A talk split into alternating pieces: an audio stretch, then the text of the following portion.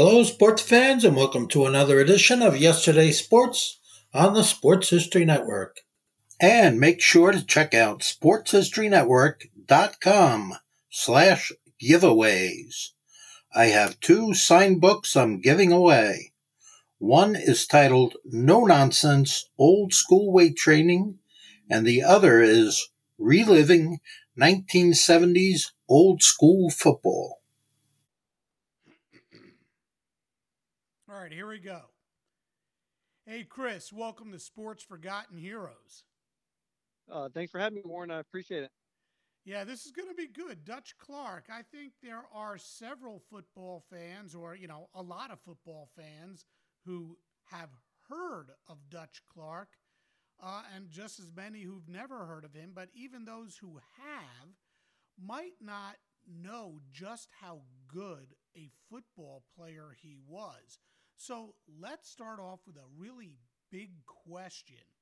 If you can give me a brief synopsis of who Dutch Clark was. Okay. I think when you look at, I think last year with the NFL's 100th season, I think he fits in with that discussion of who might have been the greatest two-way player of all time. And Dutch would be on that short list. And that would probably, like you said, would surprise some people that his name would be up there. But when you look at what he did, you know, I believe it was 6 All-Pros in his 7 full seasons and, you know, won a championship with the Lions. And it was just a great all-around player. I think he's in that discussion of probably, you know, the 3 or 4 names of the greatest two-way players of that era. It's tough to compare, you know, to the 50s and the 60s and to today's players, you know, with those two-way guys. But so just to put in a brief sort of, you know, little analyzing him is that he's probably the most well-rounded, gifted two-way player, you know, of that era, you know, of that first probably 2 decades of the NFL. You know, he could do everything. He could run, he could pass, he could kick, he could punt, he could play defense, and he could be probably the greatest leader, you know, that was on the football field. I know there was a quote that I remember seeing on Dutch by Clark Shaughnessy, the old College Football Hall of Fame coach who was instrumental in the T formation. He said if Jim Thorpe, George Gipp, and Ernie Nevers were in the same backfield with Dutch Clark would be the general. You know, wow.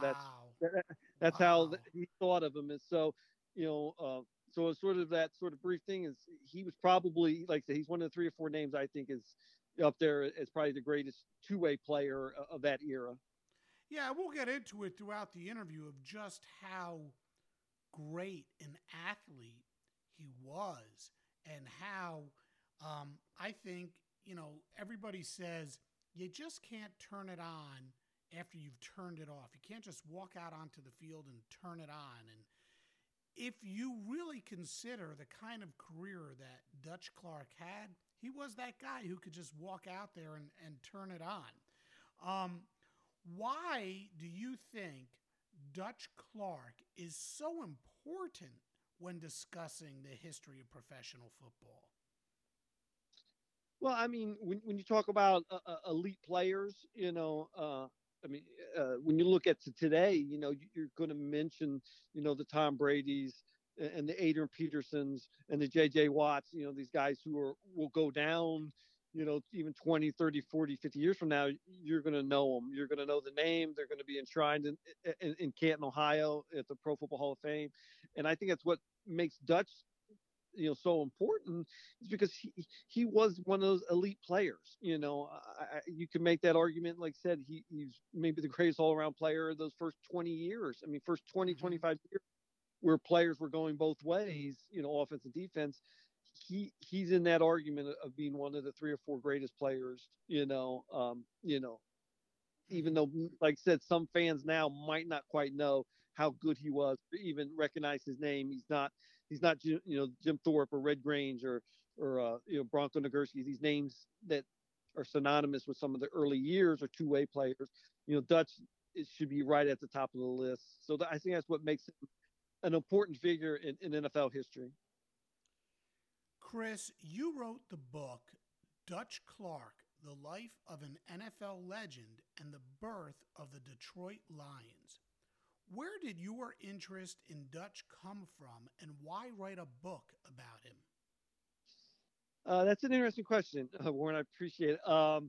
I can sort of admit that I didn't plan on writing a book about Dutch. I had written a couple of early books about early pro football up to that point. I had known of his career. I knew he was a charter member of the Pro Football Hall of Fame. And I wanted just to do a little bit more. I was looking for a new project to write about. And I was like, and at that time, this is probably around 2010. I had located Dutch's. He had, two sons that were still living and two stepsons. Mm-hmm. So the two sons intrigued me because I was like, oh, wow, this is a first generation, people that could talk about him. And when I, introduced myself and said I was interested maybe writing about their father, they were really generous in their time and the material. So it sort of took off from there. And I was equally impressed by the family as much as of Dutch's accomplishments. Going in, I thought I knew enough about him. I'm like, oh, wow, Hall of Famer, charter member. But he was much better player than I expected. Sometimes with some of these early stars, they were built up in the media, or were written about more than footage, Well, nowadays we can watch every Tom Brady game of his whole career, but there's not as much footage of some of these guys from the 20s and 30s and 40s. And even if you read about them, but the more I read about them and then some of the footage that I was able to find on Dutch, I was more impressed that he was better than I thought. He was better, finding oral history, opponents talking about him, teammates talking about him, especially opponents and opponent coaches. They just raved how good he was. And that sort of impressed me when I did the book, is that Dutch was much better player at the start of the project or at the end of the project than it was at the start of the project, and was very impressed by how good of a career he had. And like I said, you mentioned like how important he was to the NFL, which was sort of, it's still under the radar. It was still, maybe not quite as maybe at the level where he should be, Mm-hmm. Mm-hmm. Where did his athletic talent come from? I mean, this guy was a stud at football. He was a terrific basketball player, track and field. He threw the discus, ran the high hurdles. And while he didn't maybe excel at baseball, he did wind up playing a little bit of baseball in college. Where did all that talent come from? I think he just was motivated. I think there's, some of these guys who played in the 2A era, I think they just loved sports. And it was definitely at a time where you played them all, you didn't specialize. You didn't play baseball for 12 months around, or, you played soccer for 12 months, like maybe you do now. They just loved to compete, so the Red Granges and the Dutch Clarks, they would play, 3 and 4 sports, and mm-hmm. they would just, and I think that helped them, be great athletes. I think, Dutch playing basketball, playing track, playing a little baseball, it just helps you overall to being this great athlete. And then you work on it when you get to the, especially once you get to the professional level, then all that stuff pays off, the hand-eye coordination, the speed, the quickness, reading about Dutch worked at it, almost all year round, obviously, he, had some jobs here and there, as you always do, but, he wanted to keep active and he worked at it. So, when you played in the winter, you played in the spring, you played in the summer, it paid off, down the road there, as a professional football player. So a lot of these 2A era players, and Dutch was one where you just worked at it. All the different sports helped you become a great athlete, because you're working on skills you know, like I said, hand-eye coordination and, you know, speed, quickness, you know, just your thinking and that type of stuff. That's how he became such a great athlete. Mm-hmm. You know, the easiest positions to measure on the football field are those that you can compile a lot of statistics. He was a kicker, as you said, a punter. He was a terrific tailback, a terrific quarterback. I mean, this guy was nothing less than spectacular on the football field. What were his strengths at tailback? What were his strengths at quarterback? Well, I think when you watch him on film, especially, the thing that stood out most, especially from the tailback position, was his feet. He had tremendous feet. He never stopped moving, you know. And unlike some players of that era, when you watch them, they, you know, a lot of the action was at the line of scrimmage. Obviously, you didn't have the spread offenses, you know, the single wing or, you know, T. A lot of the action was at the line of scrimmage. So, you know, a lot of carries were for no yards or negative yards. But when I watched Dutch, his feet were always moving. I don't think I ever saw him get tackled for like a negative gain. You know, it was always, you know, 3 yards here, 4 yards, 7 yards, you know, first down. And then he would run for 10, you know. He wasn't maybe the breakaway threat, although he had some speed, you know, that maybe like Red Grange was before his knee injury. But his feet always moved forward. It's always going forward. And it was very impressive because a lot of times in those days, it wasn't even 3 yards of cloud. That's, it was just, you know, at the line of scrimmage, zero gain, zero, mm-hmm. zero, zero. And then you might get a 5 yard run or a lot of punts on third down because of field position. You want to, you know, field position battle. But Dutch, I think his feet, along with his vision, you know, worked very well together, you know, of him always moving the ball, because you could tell he had the athletic ability that some of the tailbacks didn't have, you know, a lot of, you know, movement, you know, with his hips and stuff, but his feet were very impressive. Now, as a passer, he was, somewhat accurate, you know. I mean, you know, there was one year where he completed, you know, 55% of his passes, which at that time I think most quarterbacks were completing like 30%. Mm-hmm. You know, one year where he completed about 50%, 55% of his passes. He didn't have the tightest spiral, you know, maybe like a Sammy Baugh did or Benny Friedman, but he could be very effective as a passer, and then. You know, punting was good. And his other skill that was probably elite was as a drop kicker, you know, which during his career was starting to get phased out a little bit, you know, with place kicking. Mm-hmm. But he was one of the last great drop kickers, you know, very accurate, you know, for extra points and field goals. So definitely, you know, like I said, to sort of summarize, I think his feet and his vision was probably the best of anybody in that first couple decades. Obviously, you studied the game particularly of that era. What was it like playing quarterback during the 1930s? How, obviously different than today, but can you paint some sort of a picture for us of what playing quarterback was like and what was expected of a quarterback? I mean, it's not like they were going into these games throwing the ball, you know, 30, 40 times. You know, the year that you said he completed 55% of his passes, I'm looking at the stats right now, it was 53.5%, so you were darn close. And, you know, he started 6 games, appeared in 12, and for those games, he was 38 of 71. So again, you're not throwing.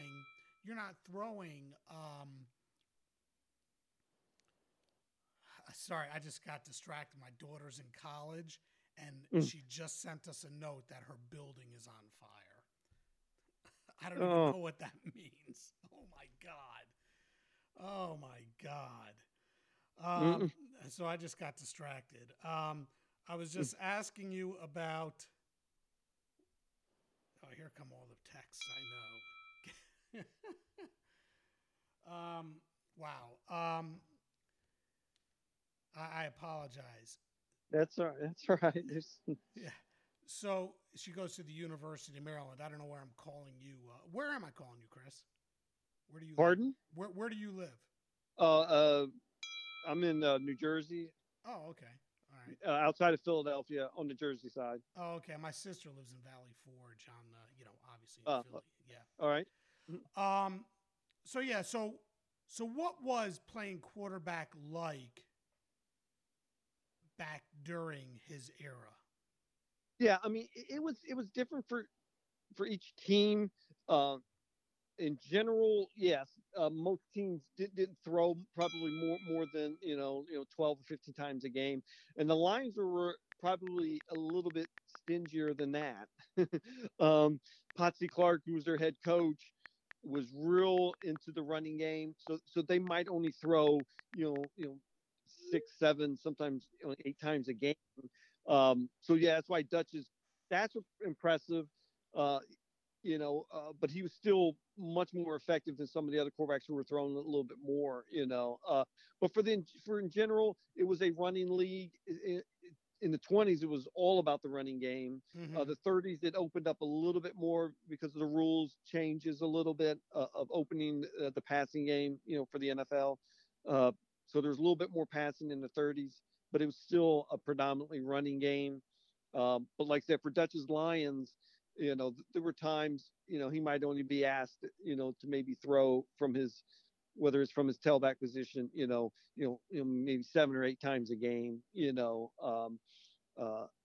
because they ran the ball so well at times. They didn't feel like they needed to throw, where the Packers might have threw, 12 to 15 passes a game, mm-hmm. With Curly Lambeau. So it's definitely, up until it still took a little while for the passing game maybe to overtake the running game, but definitely in the 20s, definitely throughout the 30s, it was mainly a running game in the NFL. What about in college? Now, he went to and played for Colorado College, and he certainly made his mark. And there, he was the first team quarterback and was the first All-America from any school in Colorado, again, as quarterback. What was playing quarterback like in college? Was it any different than it was in professional football? No, it was still a predominantly running game in college. Now, for Colorado College, when Dutch played, they did throw the ball maybe a little bit more. Maybe like 10 times. In double digits, they probably threw more than the Lions did.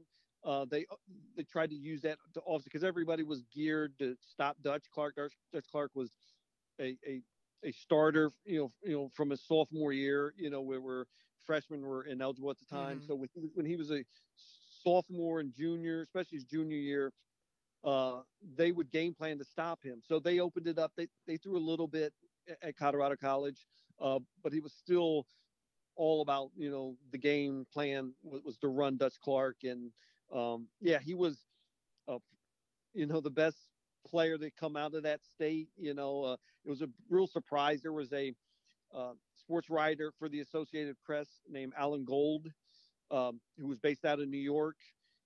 He had heard real good things about Dutch Clark, and he did his research, and he put him on his first team All-American squad, and he actually got criticized for it. It's like, because nobody knew where Colorado was. They actually didn't know Colorado College. They got it confused with the University of Colorado. People still think that Dutch went to the University of Colorado, but no, it was Colorado College, which was even smaller.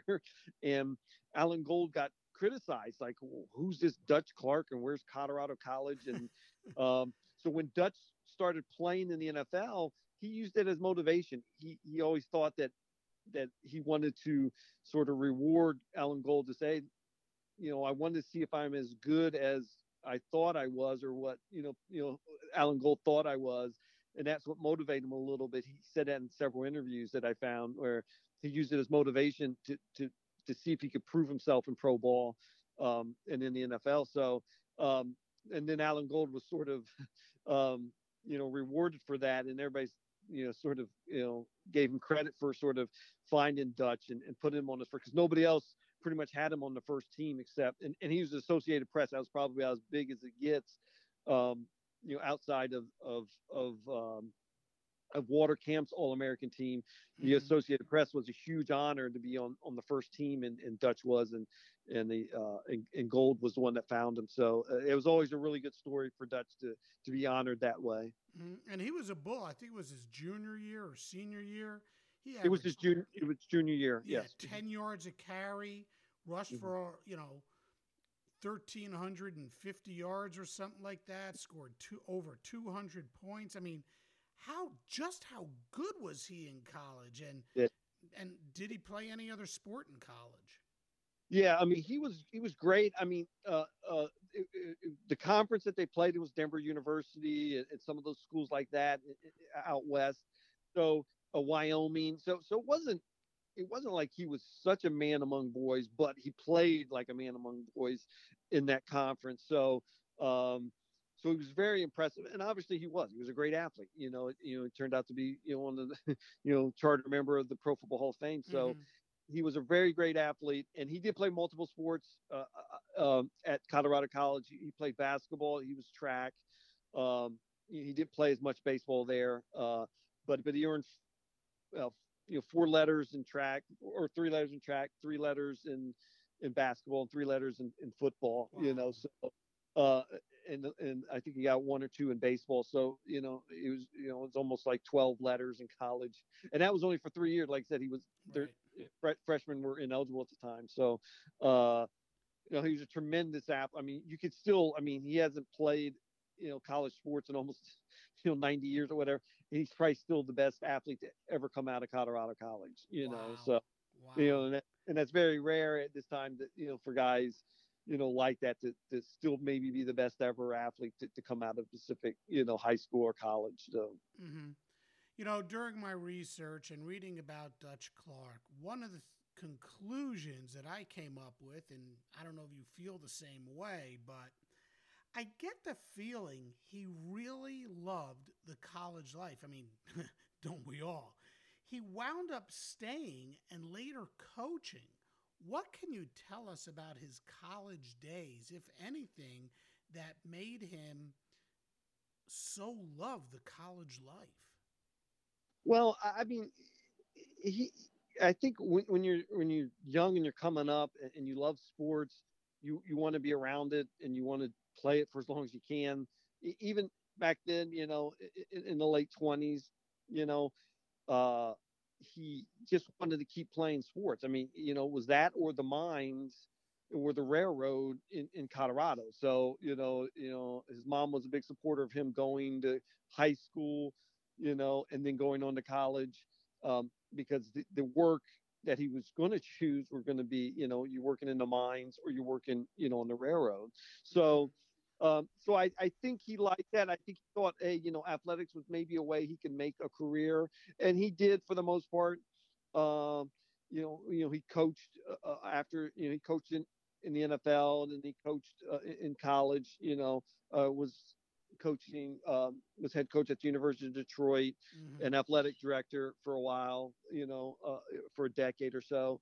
So I think he just used athletics to, hey, look, this is what I'm, and now we see it as a positive. You're passionate about sports, you're passionate, about playing or coaching, you can make a career, and that's what he did. So I think that's why he liked college probably just as much as the pros, although he was an NFL coach for several years. I think he liked teaching kids. I don't think he liked recruiting. I think that's why he gave it up at some point, but he didn't particularly care for recruiting, especially at the University of Detroit.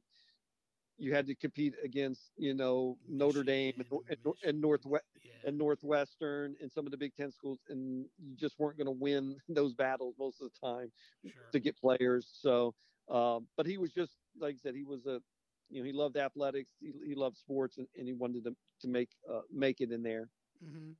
So after his playing days at Colorado College were over, he decided to stay and work there as an assistant football coach and serve as the school's head basketball coach. So I have 2 questions here. First, why stay and work as an assistant football coach and not pursue a professional football career? And second, tell us about his exploits as the school's basketball coach. Yeah, I mean, at that time, I mean, pro football still wasn't as popular as today. Like, automatically now, you know, most All-American players are going to say, hey, I'm going to go get drafted. I'm going to go play in the NFL.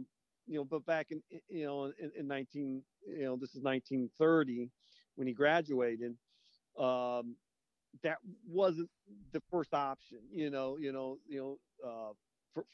for even All-American players or even players. There's like, you know what, you know, some went and played pro ball, some went into the business world. So he, you know, at that point, you know, he got married the same day he graduated from college. So he married his high school sweetheart. So he was married. He was going to need a job. So he saw that his school, you know, because he was the most popular athlete to ever come out of that school, even especially at that time, they saw it as a recruiting thing. Hey, look, you know, because I think it was University of Colorado or Colorado Mines was looking to hire him. There's like, well, we don't want our best player coaching at a rival school and kids going to that rival school. Mm-hmm. So, and he thought it as a first good step, you know, as you know, being able to support his wife and be able to make a living. So he agreed to just be an assistant under Bully Vandergraff was the head coach, was his head coach there the entire time. And then he could be the head coach of basketball. So he decided to do that, you know, which was probably a good move for him at the time, you know, because it gives him, you know, support and he's still learning and he's learning, you know, stuff about the coaching aspect of the game and stuff. So, so that's probably why he did it at that time, you know, so, and then he sort of, you know, got the itch to play again, and that sort of came around. Yeah, so now he did get the itch, and I need for you to give us a history lesson, Chris. The Portsmouth Spartans, who were they, how good were they, and who were some of their stars? Yeah, Portsmouth had a very good sort of, you know, football background, you know, down in southern Ohio. They had some semi-pro teams that were very competitive. Actually, Jim Thorpe played for the Portsmouth Shoe Steels because there was a lot of shoe manufacturers in Portsmouth that sort of sponsored teams. And so they had a tradition of fielding pretty competitive teams. And then the Spartans just came out of that. You know, they played in 1929 as an independent still a semi-pro team, and then got the itch to join the NFL in 1930. You know, they thought they could compete with some of the bigger teams, you know, that the NFL were fielding, and they did. You know, they were a competitive team that first year in 1930. They were led mainly by a halfback by the name of Glenn Presnell, who was a Nebraska All-American who had played locally there, you know, after leaving Nebraska. He played for the Ironton Tanks, but they had, you know, fizzed out because of the Great Depression. So, so Presnell was there. And then they hired Potsy Clark in 1931 to run the team, you know. And Potsy was a guy who had been around the block for several years. He had coached at several major colleges. He had not coached in the NFL at the time, but he had a really good mind. He played at Illinois under Bob Zupke, who coached Red Grange. So he had a very good football mind and was going to try to make the Spartans the next step. And this is where Dutch comes into play, because Dutch might not have played in the NFL if it wasn't for Potsy Clark's connection to Dutch. Potsy's brother, Stu Clark, was actually the head basketball coach at Denver University. Mm-hmm. And he had watched Dutch destroy Denver on the football field and you know, for 3 years.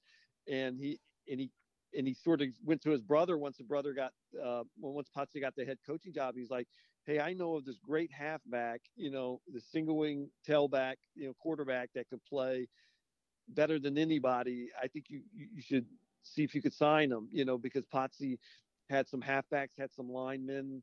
He had signed Pop Lumpkin. He had signed Claire Randolph, the center. Harry Ebding was a good end. So he was building a good front line. He just needed sort of a leader to run the show. And his brother told him about Dutch. So Dutch, Potsy wrote Dutch Clark. No relation, correct? No relation. Yeah, no relation. Yeah.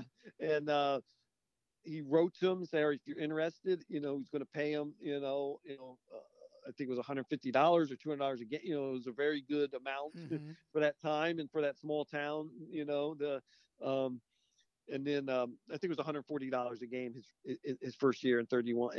And Dutch was very interested in playing because, like you said, he wanted to see if he was as good as his press clippings, especially against the best in pro football. And so he decided to go to Portsmouth to play in the NFL. So that's how Potsy got him. But Potsy built a very good team there in Portsmouth. Yeah, so you've already answered my next question, which was how did he wind up with Portsmouth? Yeah. But tell us about his immediate impact on the team. I mean, they went 11-3 his first year. He led the league in scoring with 60 points. That's 9 touchdowns and 6 extra points. And he was the first team All-Pro quarterback. I mean, wow, what an impact. Tell us about it. Yeah, it was definitely from the get-go. I mean, once he learned Potsy's system, which came pretty quickly, after the first game or two, he was inserted in the starting lineup. That just shows how great he was. I mean, he, they had built a really good line to help block. Potsy was committed to the running game, and so they gave him the ball a lot. They allowed him to pass and run, and obviously he was effective as a kicker. But and you see it, like you said, he was a first-team All-Pro back that first year, and that's all based on, like I said, he was very productive with that team. I mean, that team went on to have some very good years there in Portsmouth in 31 and 32 and 33. Almost went into championship in 32, but and you see it when I did the research for the book, and you come across quotes from especially opponents, people like Red Grange and Bronco Nagurski of the Bears, Mel Hein, of the Giants, Cliff Battles, of the Braves, Redskins team. They always complimented Dutch. Like they knew he was probably the best player. He was definitely the best player on the Portsmouth team, and probably the best player on the field most games. So they were definitely impressed by him. Obviously the media, and like I said, being voted, All Pro, his rookie year, and like I said, leading the league in scoring. He was always up there in leading the league in scoring. He led the NFL in scoring in 3 years. He was very impressive from the get-go, and those awards and those honors showed that. Yeah, this guy from little Colorado College, but there was a catch with Colorado College as well. He agreed to go back to the school as soon as the football season was over and resume his responsibilities as the team's basketball coach. A little cloudy here. That first year, did he actually leave Portsmouth before the season ended? If so, why? And how did that work out with all the parties? Well, he didn't do it his first year. When he signed to play for the Spartans, he gave up his role as assistant football coach. They actually slashed his salary, but he was still committed to be the head basketball coach. So his first year, the season was over before the basketball season started. So he was able to do that in 31. But if you're getting to 1932, then that's where it became a big issue, because at the end of the 1932 NFL season, a crazy thing happened where the Portsmouth Spartans and the Chicago Bears tied for the first place in the league. At that time, there was no championship game. It was one league, and the team with the best winning percentage was declared the champion. Well, in 1932, the Bears and the Spartans ended with the same record. They had 6-2-4 or something. Well, the ties were not considered in the record like they are now. Okay. They were both 6-1. So what happened was the two teams in the league agreed to play what is now considered the first NFL playoff game. And it's the famous 1932 game that was played actually indoors because of a winter storm in Chicago. Oh, yeah. And the field dimensions weren't right. Yeah. We're 80 yards. Yeah. So that game was played indoors. But what happened was that game was never scheduled. So I believe it was December 18th, 1932 is when the game was played. Well, Dutch was already, the season was supposed to already end, and he was supposed to already be back at school coaching basketball. Well, the school, Colorado College, would not allow him out of his contract to play that game. Imagine that now. You get to the Super Bowl, and your employee won't allow you to play in the Super Bowl because, oh, you know what? We didn't think you were going to make the Super Bowl at the end of the season. Well, he was denied a chance to play in that game because he needed to be back, and he did. He went back to Colorado College, and they had a basketball game either that first week, and so he did not play in that game. And the Spartans and Bears, and the Spartans held up. They played, it was a 0-0 game into the fourth quarter because of the confined field. But the Bears ended up scoring a touchdown and a safety in the fourth quarter and won 9-0. If Dutch played in that game, maybe that result becomes different, and Spartans actually become the NFL champion in 1932. So his role as a head basketball coach did cost him his first big, sort of chance at proving himself in that such a big game, which now is considered the first postseason game in NFL history. Okay, so that clears that up. And 32, you got to figure they would have had a better showing against the Bears had he played in that game. Again, he led the NFL in scoring. He was named first-team All-Pro quarterback, and I read somewhere, and I can't remember where, here he has only played 2 seasons of NFL football, and he was named the NFL's best player for the previous 10 seasons. He was so good, so far and above everybody else. He's, and like I said, I think everybody knew he was that good too. Like I said, opponents always praised him of how good he was and how hard he played and how smart he was.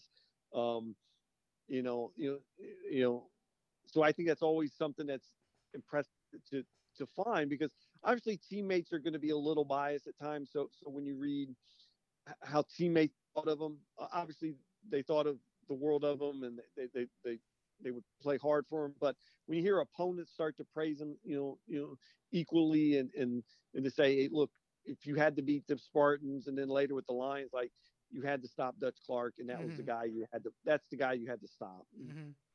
Okay. Again, here's where it gets a little cloudy for me.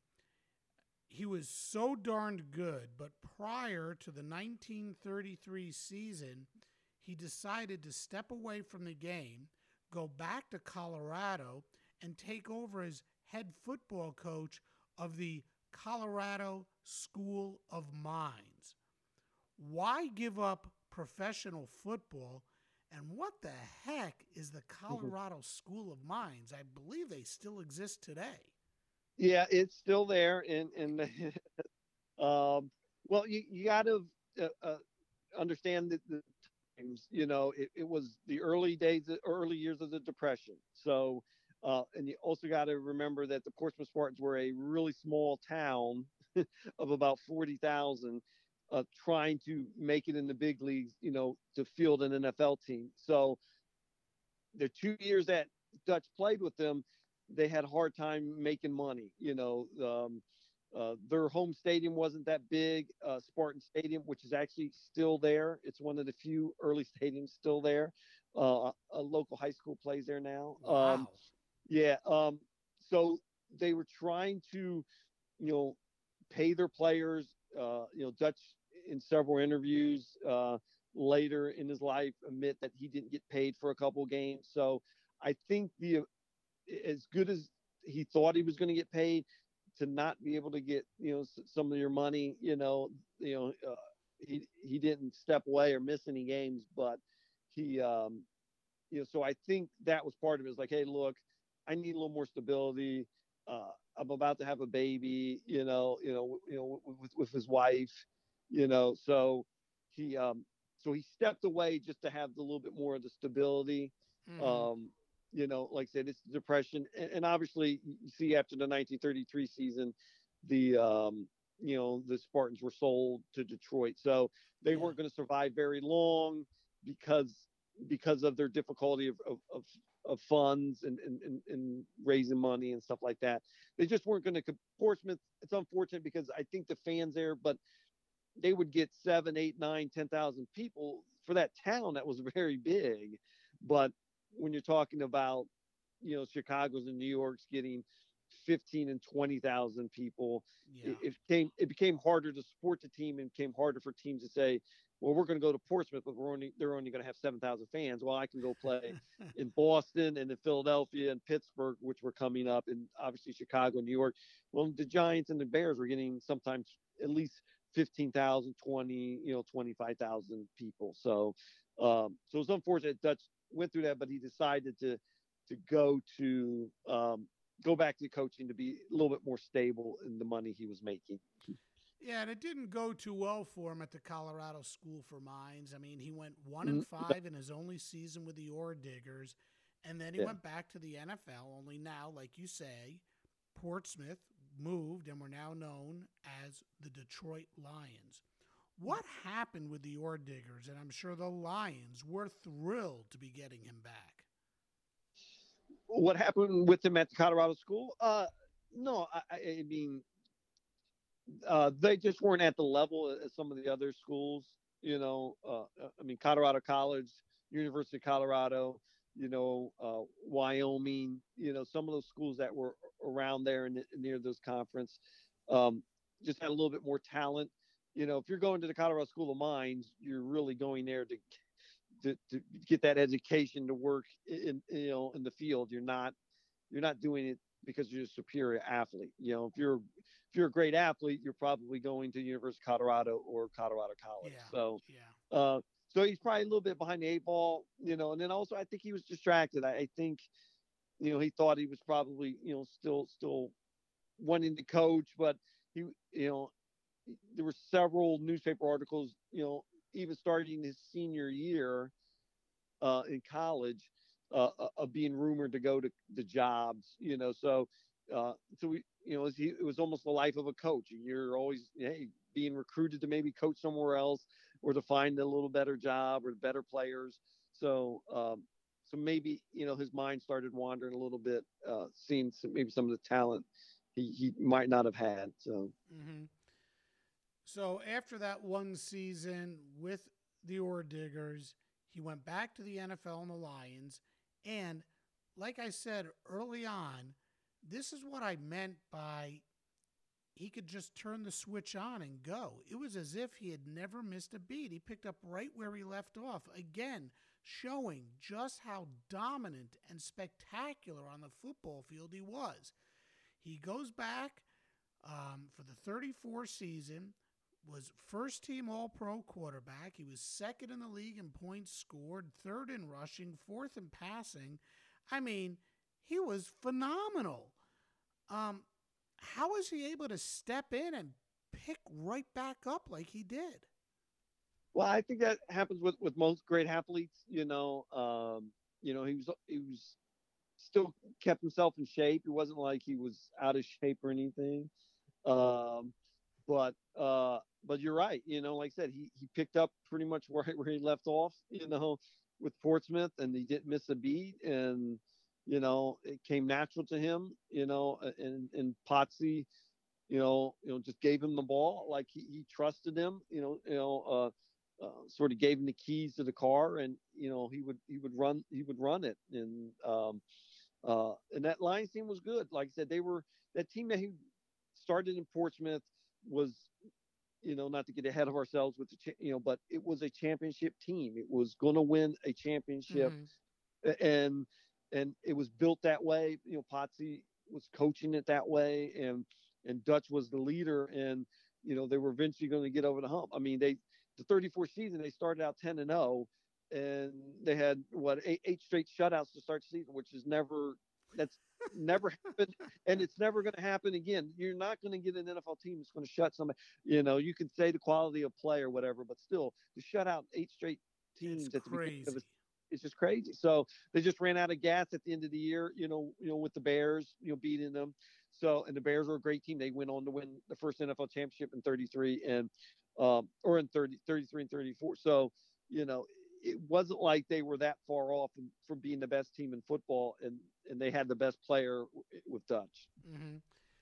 Well, they didn't really lose a whole lot of steam in 35. And when you look back at Dutch's career, 35 probably had to be his most rewarding. The Lions won the West, and then they went on to win the NFL championship by beating the New York Giants 26-7. So tell us about that 1935 season. Again, Dutch led the league or was close to leading the league in so many categories. And the Thanksgiving Day game against the Bears was probably one of his most memorable of his career.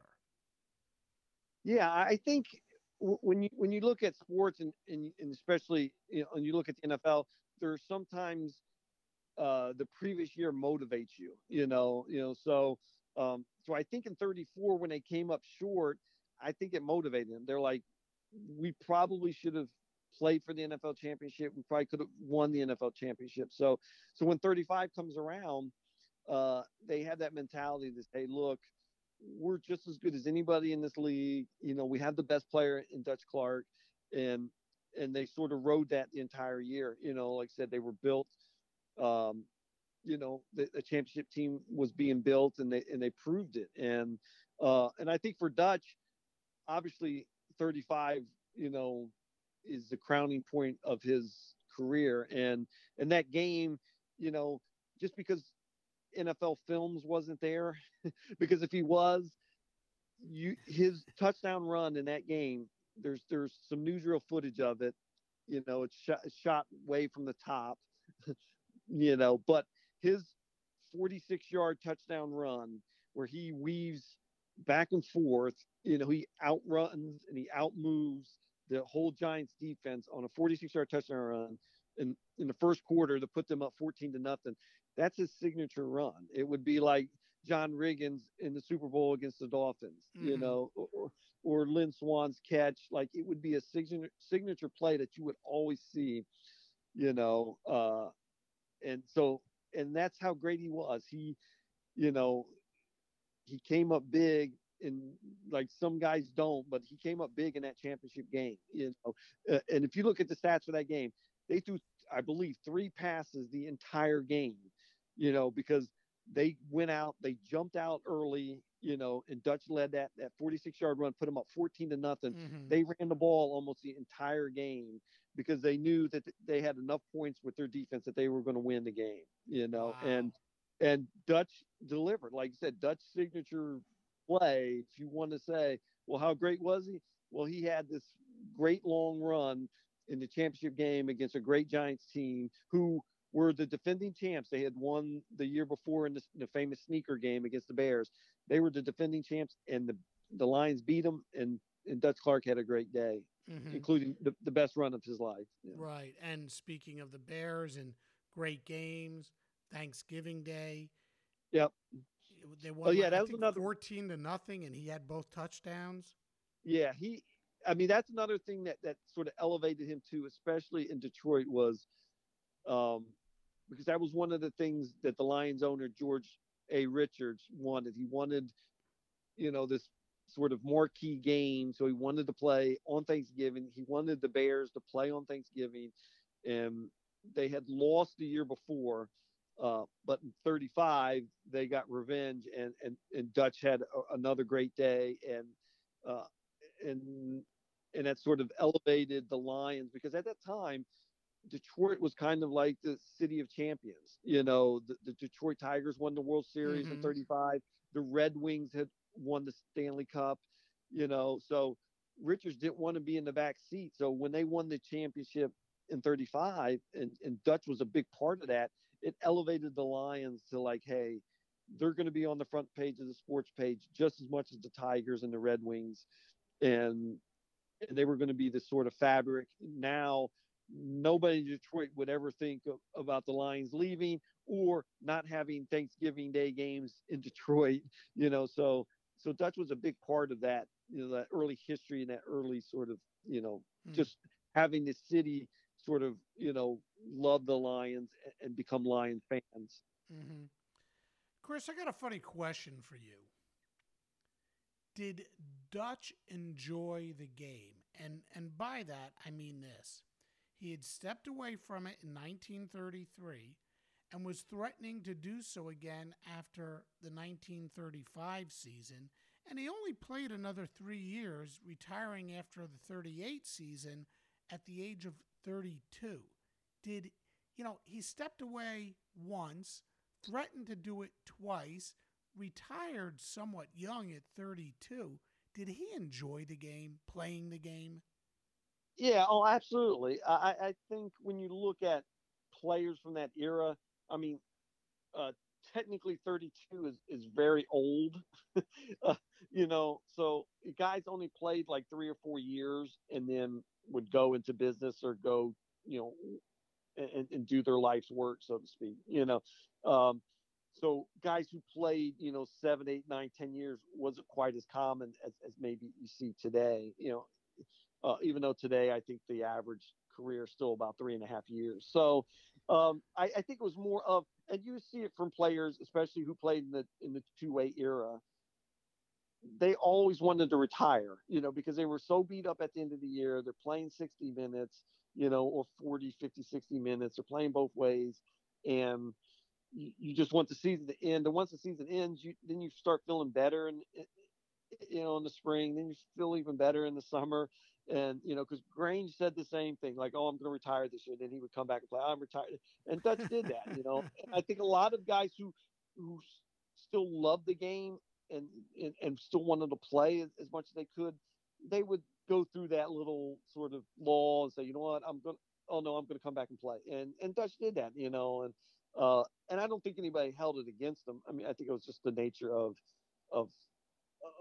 what those two-way players did, you know, like, oh, if you felt good, you wanted to play, then you came back and played, you know, because most of the time you just signed one-year deals. You did not sign 4 or 5 year contracts, you know, like you do today. Mm-hmm.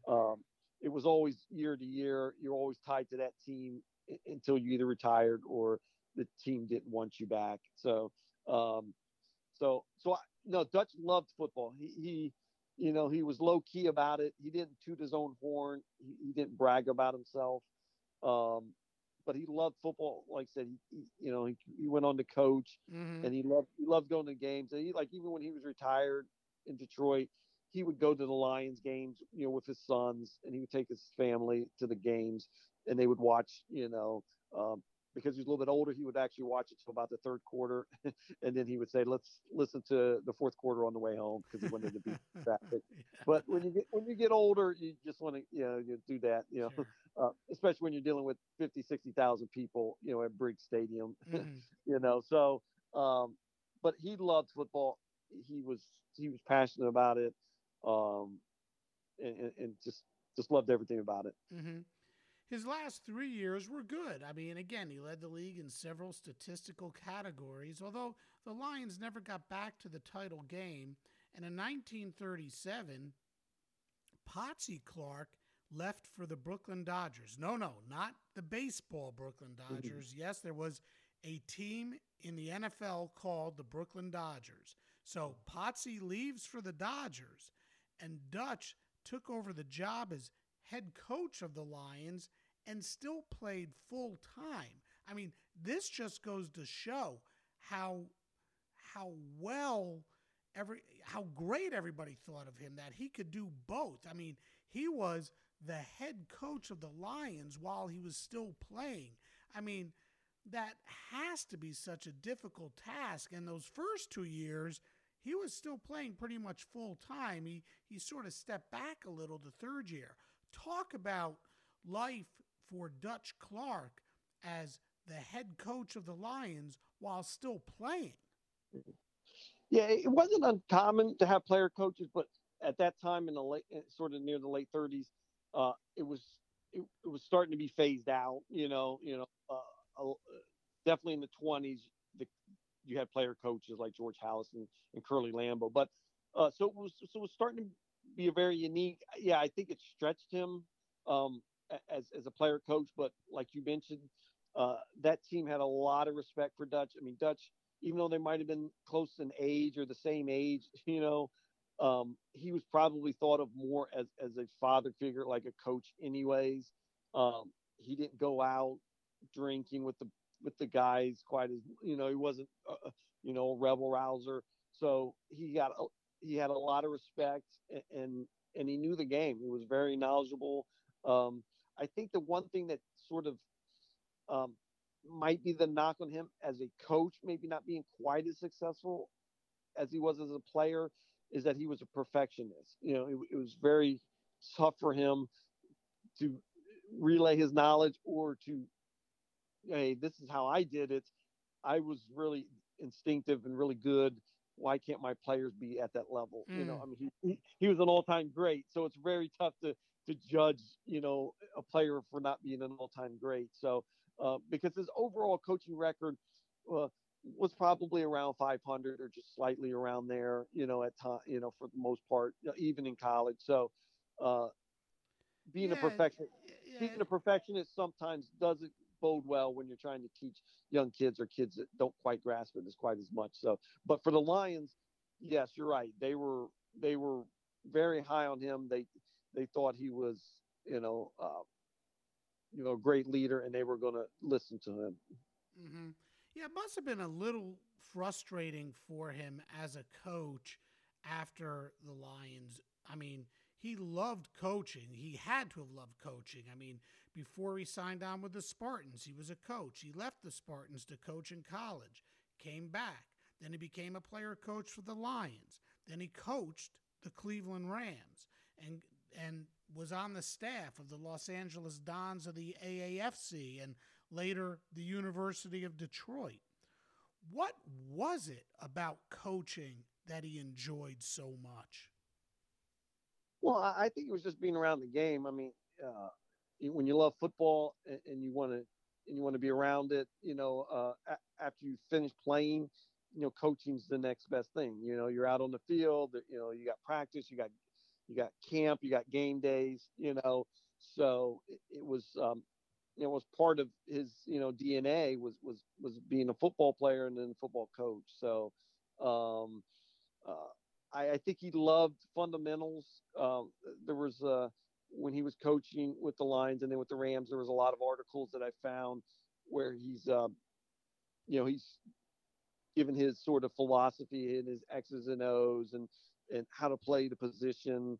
So, I think he liked that. I think, I think that happens with a lot of great players. You just like the X's and O's and being around, being on the field, being there for game day, loving all that stuff. So I think he enjoyed that. Like I said, maybe the results weren't quite, like I said, he didn't win like a national championship or, like that. He was coach of the year in the Missouri Valley with the University of Detroit. One year they had a very good year. So, but I think he loved just talking football, just the X's and O's part of it, and most coaches do. Do you think he was, I guess, if he looked back at his career, do you think he was disappointed that he didn't experience the same kind of success as a coach as he did as a player? No, I didn't get that impression, that he was disappointed or, because I think if you did that, then you might have kept going. Like, I think he was content to say, hey, you know what, just playing, just trying to get out there and play to see if I'm the best, or if I'm coaching to see if I'm the best. I don't think he stride for like sort of that white whale. Like, I have to win. I have to, I got to win championship, or I'm unfulfilled and stuff, I think he looked at it to say, look, I want to compete like he did as a player, and I want to compete as a coach, and then and give it my best. And then once he was done, he retired and stepped away. Because he definitely could have coached longer. Like he when he retired from University of Detroit, he could have coached longer, but he stepped away. Mm-hmm, mm-hmm. Chris, I think one of the coolest facts about Dutch's career is that he was inducted into the College Football Hall of Fame in its inaugural class of 1951 and the Pro Football Hall of Fame in its inaugural class of 1963. He was a member of the NFL. He was a member of the NFL's All-Decade Team of 1930, and he was the first Lions player to have his number retired. He had such a wonderful career. So, as we close out today's show, I have three final questions for you. First, when you wrote your book, Dutch Clark, The Life of an NFL Legend and the Birth of the Detroit Lions, what surprised you most about Dutch Clark? Wow. No, I think what surprised me, like I mentioned earlier, like it surprised me just how great he was. Like I thought I knew, his career and stuff, but I definitely after, doing the research and writing it, like I said, I would have no problem if somebody said that he was the greatest two-way player of all time. Like I would have no problem with that statement, like he was that good, I mean, he was that influential and he was that good of a player and what he meant, I mean, you look at, I mean, like I said, I hate to compare eras so much, but, I mean, Jim Brown did the same thing. He, dominated statistically. He won one NFL championship. Walter Payton did the same thing, dominated statistically and honors and opponents, and he won one Super Bowl title. Like Dutch, the equivalent, did the same thing. Like he has all the honors, he has all the awards, his opponents respected him, and he won a title. Like, so in the era he played, like I said, you can't tell me, like I said, if you wanted to make that argument that he was might have been, the top two-way player of all time, I would have no problem with that, but he's definitely in the argument of the top three. So I think that's what surprised me, to go back to your question. Like he was better than I even imagined how great of a player he was. Mm-hmm. All right. Why do you think, at least in my opinion, he doesn't get as much acclaim as others from that era, say a Bronco Nagurski or a Ken Strong or a Mel Hein or a Don Hudson? After all, he put up such spectacular numbers and led the league in so many categories. And again, in my opinion, he's just not as well known as those other guys. No, absolutely. I mean, that's when it was, like I said, when I did the research and then the book came out, I was hoping that would help the cause a little bit to say, you know what, he deserves to be up there or on that mantle a little bit more, just as much as the other players. It doesn't need to be ahead of anybody, but he needs to be in the discussion, or he can be a part of that, a part with some of those players. And that's the reason why, last year, I was so happy, that he was on that NFL 100 all-time team, because he sort of seems to get lost, and so it's nice to see that, maybe, some people recognize, how great he was, because I think he deserves it. How should we remember Dutch Clark? Well, I mean, I think it's like any player, you hopefully you remember him, as, as just this phenomenal player, whether it's, you know, the little footage we have of him. You could watch him, or you want to read about him, or how he established the NFL in Detroit. Like, he has so many layers to his career. And like I said, he should be up there with some of the all-time greats, you know. But I think we should remember as that, like, especially, you know, as everybody, you know, as football is such a huge part of our lives, and if you love history, to sort of see, you know, how great he was, and hopefully people remember, you know, I mean, we didn't get into, like I said, he seemed to be a really good guy, took care of his family, mm-hmm. was successful in the things he did, you know, but as a player, you know, we should look at him as one of the NFL's all-time greats.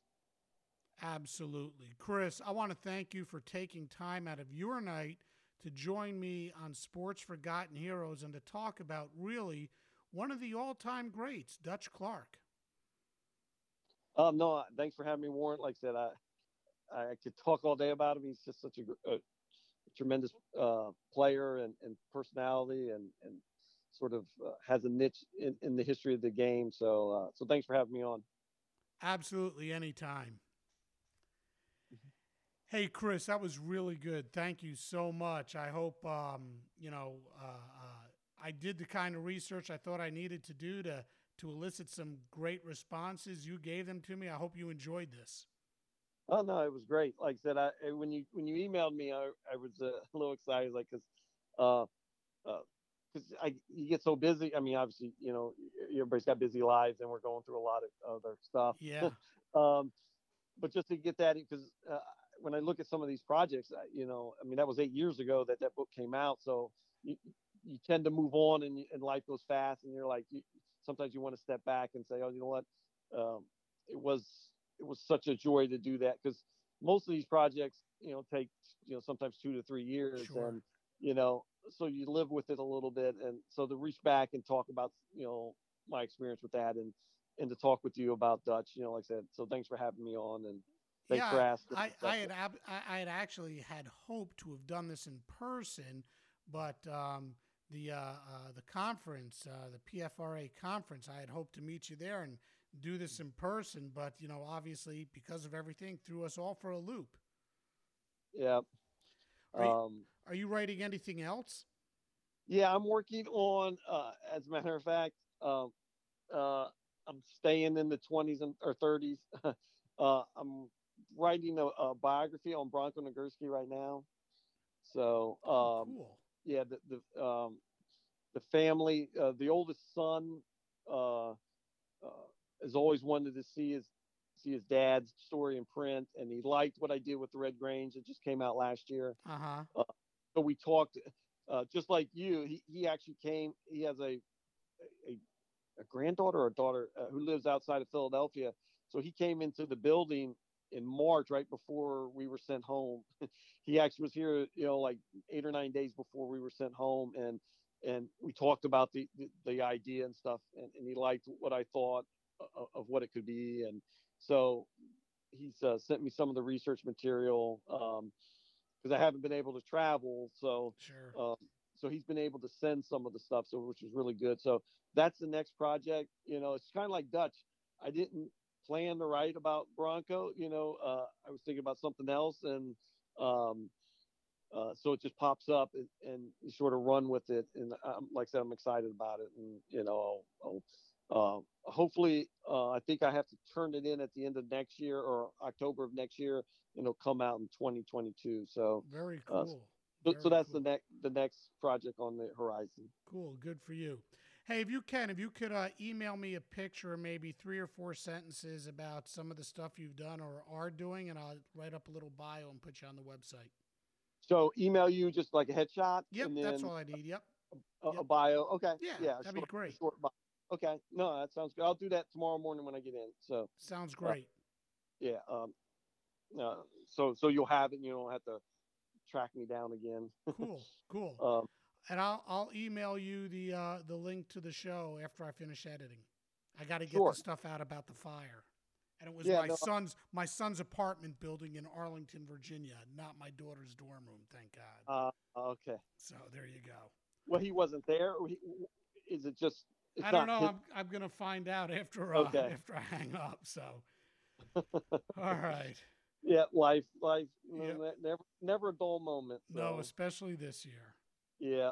So, hey, Chris, again, thank you so much. Thanks, Warren. Anytime. All right, we'll talk to you. Bye.